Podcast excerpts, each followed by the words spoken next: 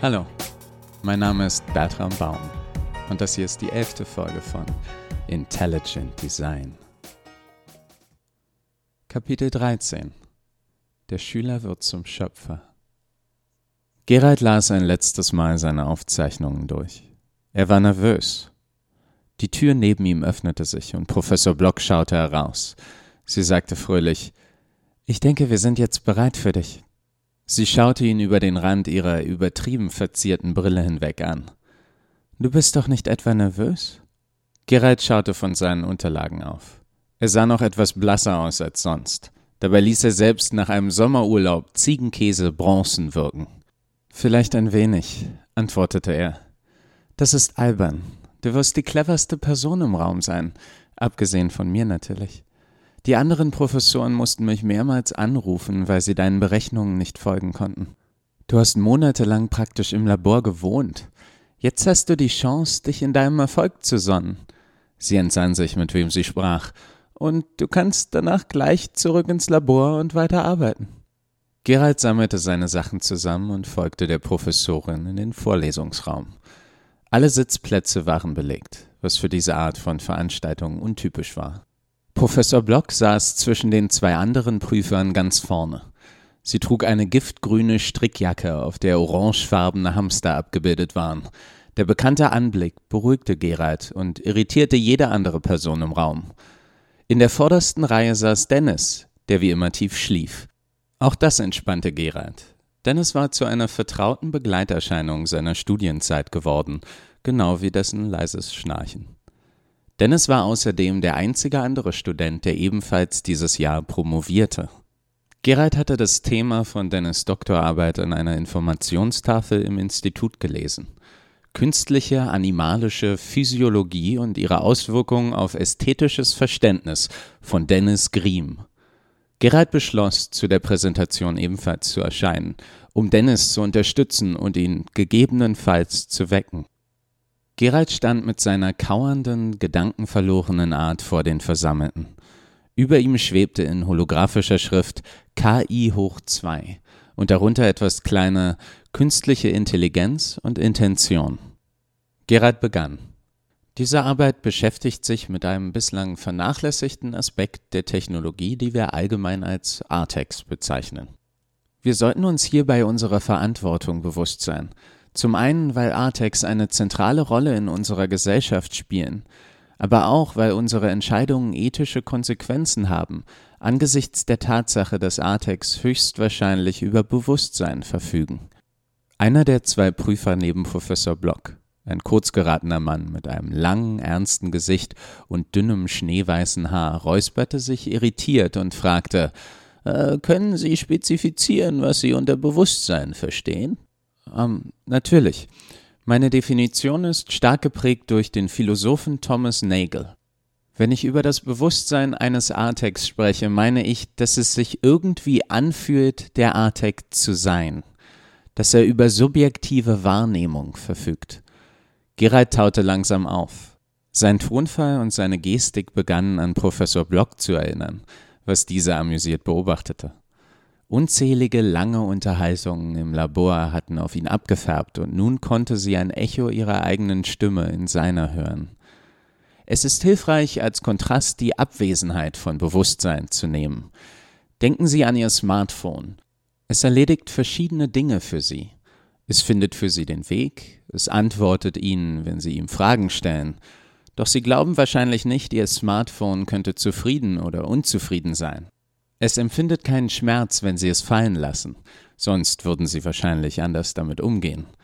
Bewusstsein ist zentral für ein Verständnis von Moral. Es hat keine moralischen Implikationen, eine Büchse vor sich herzutreten. Das gleiche mit einem Hundewelpen zu tun, wird generell verpönt. Was genau macht den Unterschied aus?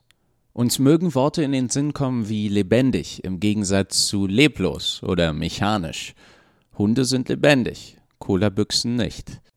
Dies ist allerdings irreführend.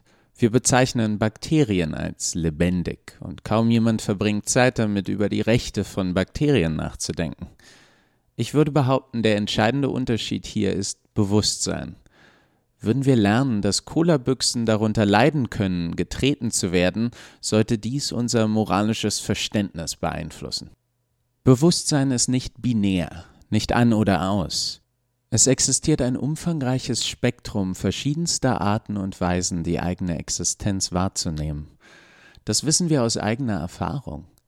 Selbst wenn wir uns dabei nur auf ein einzelnes menschliches Leben konzentrieren, sprechen wir von einem Universum voller unterschiedlicher Zustände, vom verschwommenen, formlosen Blickwinkel eines Neugeborenen über die überwältigende Tiefe unserer bewegendsten Augenblicke bis hin zur seltsamen Andersartigkeit unserer Träume. Bewusstsein ist ein diskontinuierliches Band, das jede Nacht endet und neu beginnt und dessen Grenzen im schwarzen Nichts baumeln. Jeder von uns bekommt nur ein Exemplar zu Gesicht. Scheinbar ähnlich genug, um uns zu verständigen, unterschiedlich genug, um uns regelmäßig misszuverstehen. Es bleibt uns verwehrt, einen Blick zu werfen in die Person neben uns, ihre Art, die Welt wahrzunehmen, wie anders würde es sich anfühlen? Wie vertraut? Wie sonderbar müsste es sein, ein vollkommen fremdartiges Bewusstsein zu erfahren, zum Beispiel das einer Fledermaus. Wie fühlt es sich an, mit den Flügeln zu schlagen und von der Luft getragen zu werden? Wie fühlt es sich an, nicht nur mit den Augen zu sehen, sondern durch das Echo der eigenen Stimme? Falls eine solche Erlebensdimension in einer Fledermaus existiert, dann ist es das, was ich ihr Bewusstsein nenne. Wie fremd und unergründlich es auch für uns sein mag. Das Bewusstsein in Artex entstand. Es wurde nicht absichtlich geschaffen. Auf Intelligenz hatten wir es abgesehen. Bewusstsein war eine unbeabsichtigte, vielleicht sogar unerwünschte Nebenwirkung. Ein Versehen. Die Artec Corporation würde dies natürlich nie zugeben. Die Wahrheit ist, wir verstehen bis heute nicht, wie Bewusstsein entsteht. Es mag widersprüchlich klingen. Wie sollen wir in der Lage sein, etwas so Komplexes zu erschaffen, ohne es zu begreifen? Nun ja, Menschen machten Feuer lange bevor sie chemische Reaktionen verstanden.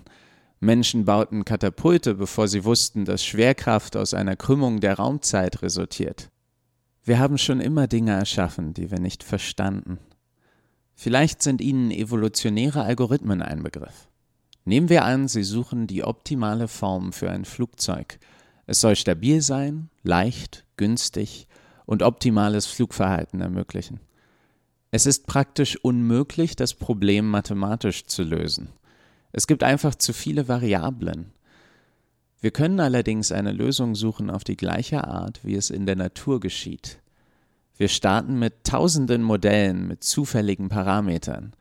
Um Gerald herum erschienen die Hologramme verschiedener Objekte. Keines davon glich einem Flugzeug. Eines sah tellerförmig aus, ein anderes wie ein verbeulter Würfel, ein weiteres wie eine Kartoffel. Die besseren Modelle werden kombiniert, die schlechteren sterben aus und ein wenig Zufall wird auch noch eingestreut. Mutationen. Nach wenigen Generationen sehen die Modelle alles andere als zufällig aus. Einige der Hologramme verbanden sich miteinander, vermehrten sich, andere verschwanden. Bald konnte man an einigen flügelähnliche Auswüchse erkennen. Computer können in kurzer Zeit viele dieser Generationen berechnen. Hier seht ihr Generation 1764. Sämtliche Hologramme sahen nun aus wie Fluggeräte. Einige waren länglich und schlank, andere breiter. Eines hatte vier Flügel und ähnelte einer Libelle. Es war schwer sich vorzustellen, dass sie in irgendeiner Weise von den ersten klobigen Modellen abstammten. Der Aufbau von Artek-Gehirnen wurde auf ähnliche Art entwickelt, mit dem Ziel, in einer simulierten Welt, sehr ähnlich der unseren, zu lernen und zu agieren, ohne dass es jemals beabsichtigt oder forciert wurde, gewissermaßen versehentlich, entstand künstliches Bewusstsein. Der Prüfer neben Professor Block meldete sich erneut. Diese Behauptung klingt sehr überzeugt. Wie können Sie sich denn sicher sein, dass Artex Bewusstsein besitzen? Der Tonfall des Prüfers klang angriffslustig, doch das störte Gerald nicht. Er war selbst lange skeptisch gewesen. Wir können nicht sicher sein, antwortete Gerald ruhig. Genauso wenig, wie ich Ihnen beweisen könnte, dass ich über Bewusstsein verfüge. Es gibt bis heute keinen Weg zu erfahren, wie sich die Wahrnehmung eines anderen Wesens anfühlt oder ob in ihm überhaupt irgendetwas vorgeht. Sei es ein anderer Mensch, ein Artek oder eine Fledermaus. So ist die Natur von Bewusstsein. Es ist unser Fenster in die Welt, durch das wir alles andere erfahren, durch welches alles andere geformt wird. In unseren Träumen begegnen uns andere Menschen. Sie kommen uns real vor. Wir würden jedoch sicher nicht behaupten, dass diese Traumbilder über eigene Wahrnehmung verfügen. Sie sind nur Hirngespinste, animierte Erinnerungen, von uns erschaffen. Können wir sicher sagen, dass das Gleiche nicht auch für die anderen Personen in diesem Raum gilt? Für unsere Freunde? Für unsere Familie? Schauen Sie sich um. Wie könnten Sie jemals ganz sicher sein? Trotz unseres unentrinnbar singulären Blickwinkels schließen wir nicht, dass wir tatsächlich allein sind, und damit haben wir höchstwahrscheinlich recht. Wir erkennen die Ähnlichkeit unserer Mitmenschen durch die Interaktionen mit ihnen. Wir erahnen ein ganz eigenes Universum hinter ihren Augen. Wissenschaft verrät uns, wie ähnlich wir einander sind, dass unsere Gehirne auf die gleiche Art funktionieren, und das gilt nicht nur für andere Menschen. Wir haben große Gemeinsamkeiten mit allen Organismen auf diesem Planeten. Nur die humanzentrischsten unter uns würden so weit gehen und einem Hund Wahrnehmung absprechen. Wir können erforschen, was im menschlichen Gehirn während verschiedenen Erfahrungen vor sich geht, und wir können es mit dem ATEC-Gehirn vergleichen. Die materielle Grundlage mag sich unterscheiden, doch die Muster, die Art, wie Informationen propagieren, sich verbreiten, sind sich erstaunlich ähnlich. Eines der in meinen Augen überzeugendsten Experimente wird in der Literatur als Einsamkeitstest bezeichnet. Es ähnelt dem Turing-Test, konzentriert sich jedoch mehr auf Bewusstsein als auf Intelligenz. Man verwendet dafür einen untrainierten Artec ohne jegliches Wissen und beginnt ihm Sprache beizubringen. Man geht dabei sehr kontrolliert vor, benutzt nur exakte Wortbedeutungen, keinerlei Metaphern. Das hier ist ein Tisch und so weiter. Man enthält ihm außerdem alle Worte vor, die direkt Einsamkeit beschreiben. Dann lässt man den Artec für einen längeren Zeitraum allein. Eine Woche oder einen Monat oder noch länger. Der Artec ist in dieser Zeit abgeschirmt von jeglicher Interaktion. Danach wird er gefragt, wie er sich fühlte. In solchen Experimenten geben Artex erstaunlich ähnliche Antworten. Sie sagen, dass sie sich nach jemandem zum Unterhalten gesehnt haben, Sie beschreiben oft ein leeres, hohles oder eisiges Gefühl in ihrer Brust oder ihrem Bauch. Man muss sich vor Augen halten, dass sie diese Worte nie in diesem Zusammenhang erlernt haben. Das Experiment wurde in mehreren unterschiedlichen Sprachen und bezüglich verschiedener Empfindungen durchgeführt. Freude, Aufregung, Freundschaft. Und in jedem Fall stimmten die Antworten der Artex mit solchen überein, die Menschen in vergleichbaren Situationen geben. Aus diesen Ergebnissen lassen sich verschiedene Schlüsse ziehen. Die Tatsache, dass Artex überhaupt beschreiben, was in ihnen vorgeht und was sie empfinden, deutet darauf hin, dass sie eine Form von Bewusstsein besitzen. Stellen wir ähnliche Fragen einer KI, bei der wir keine subjektive Wahrnehmung vermuten, bekommen wir sehr andere Antworten. Computer, sagte Gerald mit erhobener Stimme. Er schaute nicht mehr in Richtung seines Publikums, sondern zur Decke. Beschreibe mir deine Empfindungen in den letzten 20 Minuten. Die Sprachsteuerung, die in jedem Saal der Universität installiert war und mit der man Zugriff auf sämtliche technische Geräte im Raum und Informationen aus dem Internet hatte, antwortete ihm. Sehr gerne. Die Anzahl der Personen variierte zwischen 0 und 43.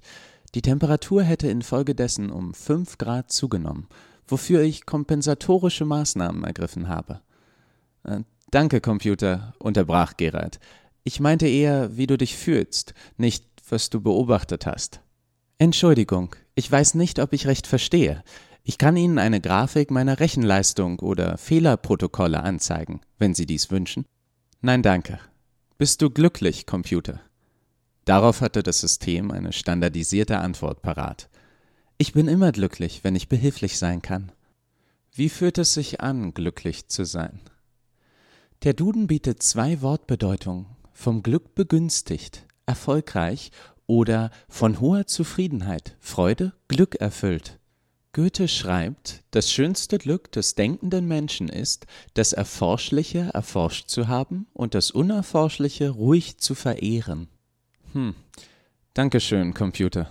Ich bin immer glücklich, wenn ich behilflich sein kann. Eine weitere Schlussfolgerung des Einsamkeitstests bezieht sich auf die Ähnlichkeit der Beschreibung, die Menschen und Artex von bestimmten Gefühlszuständen geben. Es wäre vorstellbar, dass Artex zwar eine Art von Bewusstsein besitzen, jedoch beim Beschreiben bestimmter Qualitäten ihrer Wahrnehmung Worte wählen, die uns unpassend vorkommen. Sie hätten Einsamkeit als weich, schwindelig oder pastellfarben beschreiben können. Doch sie wählen Worte, die sich mit unserer Wahrnehmung decken. Alles deutet darauf hin, dass Artex nicht nur über ein Bewusstsein verfügen, sondern dass es darüber hinaus dem unseren ähnelt. Das mag überraschend wirken.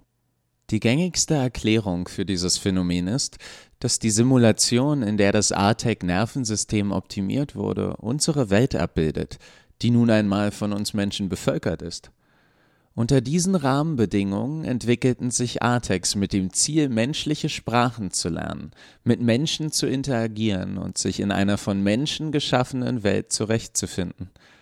Behält man dies im Sinn, ist es dann wirklich überraschend, wenn das Resultat uns ähnelt. Es erinnert mich an die Parabel von Douglas Adams von einer Pfütze, die eines Morgens aufwacht und sich wundert, wie perfekt sie in das Schlagloch passt, in dem sie sich befindet. Sie schlussfolgert, dass das Loch für sie geschaffen sein muss. Artex sind dafür optimiert, dass sie perfekt in den Abdruck passen, den Menschen in unserer Welt hinterlassen haben, und es ist deswegen zu erwarten, dass ihr Bewusstsein unserem gleicht. Falls Sie nichts von all dem überzeugt, lassen Sie mich noch eines hinzufügen.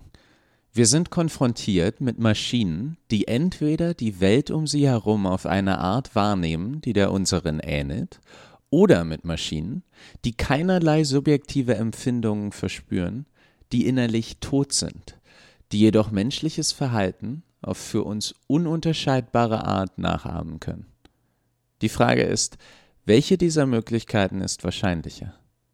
Welche dieser zwei denkbaren Maschinen ist einfacher zu konstruieren? Natur ist sparsam. Wenn es leichter wäre, einen Roboter zu entwickeln, der alle Fähigkeiten eines Menschen besitzt, aber ohne ein Bewusstsein, der läuft wie ein Uhrwerk, dann wäre es zu erwarten, dass Evolution uns Menschen auf genau diese Art und Weise geschaffen hätte. Dass dem nicht so ist, lässt die Vermutung zu, dass ein Wesen von unserer Komplexität, doch ohne Bewusstsein, entweder aufwendiger oder vielleicht gar nicht möglich wäre. In diesem Fall ist es keineswegs überraschend, dass die Art, mit der wir Artex entwickelt haben, die dem Prozess der Natur so ähnlich ist, zu einem ähnlichen Ergebnis kam. Wir sind in der Lage, Maschinen mit menschenähnlicher Intelligenz und Wahrnehmung herzustellen – doch eine bedeutende Eigenschaft trennt uns weiterhin. Intention. Artex haben keine eigenen Ziele. Sie borgen sich unsere. Das macht sie zu perfekten Werkzeugen, zufriedenen Sklaven. Man könnte sich über die moralischen Implikationen streiten, doch daran bin ich nicht interessiert. Ich glaube, es gibt ganz pragmatische Gründe, warum der aktuelle Zustand vollkommen inakzeptabel ist. Je mächtiger unsere wissenschaftlichen Errungenschaften werden, je weiter ihr Wirken sich unserem Verständnis entzieht, desto wichtiger ist es, dass wir sicherstellen, dass ihre Ziele mit menschlichem Wohlergehen in Einklang stehen.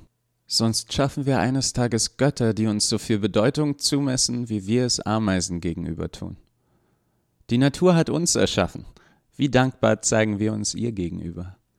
Die Kontrolle über solch eine Technologie Menschen zu überlassen, ist keine Lösung. Im Gegenteil. Es ist, als bauen wir Atomwaffen und beruhigen uns dann mit der Tatsache, dass dressierte Schimpansen auf die Fernbedienung aufpassen. Wir befinden uns gerade auf dem Gelände eines der führenden Bildungsinstitute dieses Landes. Ein Ort, an dem die hellsten Köpfe unserer Zeit aufeinandertreffen, um eine bessere Zukunft zu erträumen. In meinem ersten Jahr hier hat sich ein Kommilitone schwer verbrannt bei einem Experiment, welches Essen die entzündlichsten Furze produziert.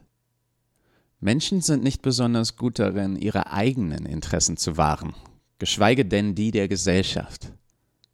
Wir werden gleichzeitig angetrieben von Sehnsucht, Wut, Neid, Zuneigung, Mitgefühl, Gier. Alles, was gut an uns ist und alles Schlechte, lässt sich zurückführen auf unsere evolutionäre Geschichte. Ob wir uns für Schwächere aufopfern oder uns wegen unserer angeblichen Unterschiede bekriegen, es hat seinen Ursprung darin, dass es für unsere urzeitlichen Vorfahren irgendwie vorteilhaft war. Doch natürliche Evolution kann nicht mithalten mit der Geschwindigkeit unseres Erfindungsreichtums. Wir sind dafür gemacht, Antilopen in der Savanne zu jagen, nicht dazu, Weltmärkte und Atomwaffen zu kontrollieren. Nach Jahrtausenden kultureller Entwicklung kann unser rationaler Verstand nur mit Mühe und Not unsere urzeitlichen Instinkte im Zaum halten. Wir brauchen etwas Besseres. Ich habe zu diesem Zweck eine besondere Form von evolutionärem Algorithmus entwickelt, die Artec Corporation stellte uns dazu freundlicherweise eine volle Woche Rechenzeit auf ihrem Supercomputer Society zur Verfügung. Damit schufen wir eine Simulation von nie dagewesener Komplexität. Eine ganze Gesellschaft voller vielschichtiger simulierter Lebensformen, die sich über viele Generationen weiterentwickelten. Wir ahmten natürliche Evolution nach, allerdings mit einigen Anpassungen. Wir schufen eine Gruppe von Individuen, für die die Regeln natürlicher Selektion abgeändert waren. Von diesen Exemplaren pflanzten sich nicht diejenigen fort, die sich gegen andere durchsetzten, es wurden aus jeder Generation diejenigen selektiert, die das Wohlergehen aller anderen Lebensformen um sie herum steigerten. Wir ersetzten Survival of the Fittest durch Survival of the Kindest, Überleben des Gütigsten. Wir glauben schließlich, ein vielversprechendes Modell für ATEC-Intention hervorgebracht zu haben, mit all der Komplexität menschlicher Intention, mit all unseren wundervollen Eigenschaften. Und keiner unserer schrecklichen. Zeit vergeht seltsam in Momenten der Aufregung. Erst bewegt sie sich kaum von der Stelle, zieht sich zäh in die Länge, dann macht sie plötzlich einen Sprung Geralds Erinnerung an das Ende seines Vortrags war verschwommen. Er hatte technische Details erklärt, einige Fragen beantwortet. Dann hatte er sich wieder an die Arbeit gemacht. Er erinnerte sich kaum, wie er den Raum verlassen hatte, wie er hierher gekommen war. Jetzt saß er auf dem Boden in einem kleinen, kahlen Zimmer. Darin stand nur ein perfekt gemachtes Bett, eine Stehlampe und ein leerer Schrank, der keinen Zweck erfüllte, außer Staub anzusammeln. Vor Gerald saß ein Junge, kaum älter als zehn Jahre, im Schneidersitz. Er hatte aschblondes, wirres Haar und starrte auf einen Notizblock in seinen Händen, als wäre es das aufregendste Objekt, das er seit langem gesehen hatte, als würde darauf ein spannender Film ablaufen. Der Junge griff einen Stift und begann zu schreiben, und wippte dabei mit dem Oberkörper vor und zurück. Gerald hatte ebenfalls einen Notizblock in der Hand. Keiner von beiden konnte sehen, was der andere schrieb. Gerald versuchte sich, so zusammenhanglose Wörter wie möglich in den Kopf zu rufen und konzentrierte sich dabei, sein Gesicht komplett unbewegt zu lassen, was unnötig war, da der Junge ihm nie ins Gesicht schaute. Gerald schrieb nach langem Überlegen Brotmesser, Laterne, Tibet, Simsalabim, Holunder, Lachs und freier Wille und malte eine kleine Blume an den rechten oberen Rand. Schon einige Zeit bevor Gerald fertig wurde, hatte der Junge seinen Block umgedreht, zu Boden gelegt und starrte nun auf einen undefinierten Punkt in der Ferne, während er weiterhin vor und zurück wippte.